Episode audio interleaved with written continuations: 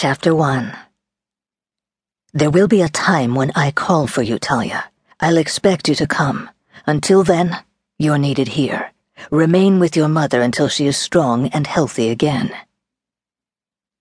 Talia Montforte shivered as the long-ago said words slid through her mind.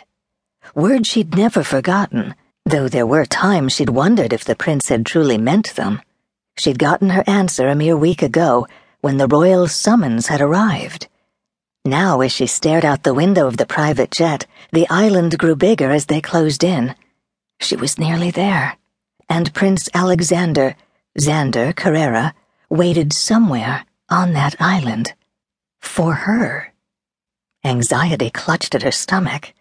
She flipped her long dark hair back over her shoulder and thought not for the first time that she should have pinned it up, but his instructions had been explicit: what to wear, how to fashion her hair. Everything to the letter had been dictated in the summons. And God, had it been lengthy. Her cheeks still buzzed with heat over the details. The questions, the medical exam, her entire world had been upended the moment the messenger bearing the royal seal had appeared at her mother's home. It was time, the message had said. There would be care provided for Talia's mother, but Talia was to come at once. The last years had been turbulent years for her country. Xander's father had been assassinated. Talia had feared the worst for the royal family, but word had been leaked that they'd escaped safely. The rebellion still raged, and there was yet hope that the usurpers to the throne would be ousted so that the royal family could be welcomed back. The country waited. Talia had waited, never expecting that she would be summoned to him in exile. It had been difficult to leave the life she'd resigned herself to.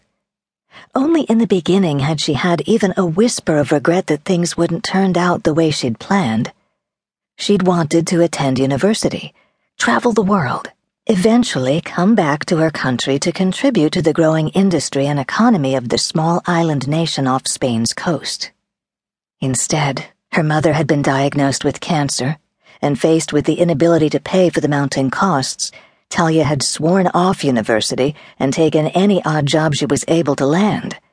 Until the day Prince Alexander, or Xander, as he insisted she address him, had arrived at her small cottage by the sea. He'd swept in, issued orders for her mother to be transferred to a center in France that specialized in treating the form of cancer Talia's mother suffered. He'd then insisted that Talia attend university in Paris.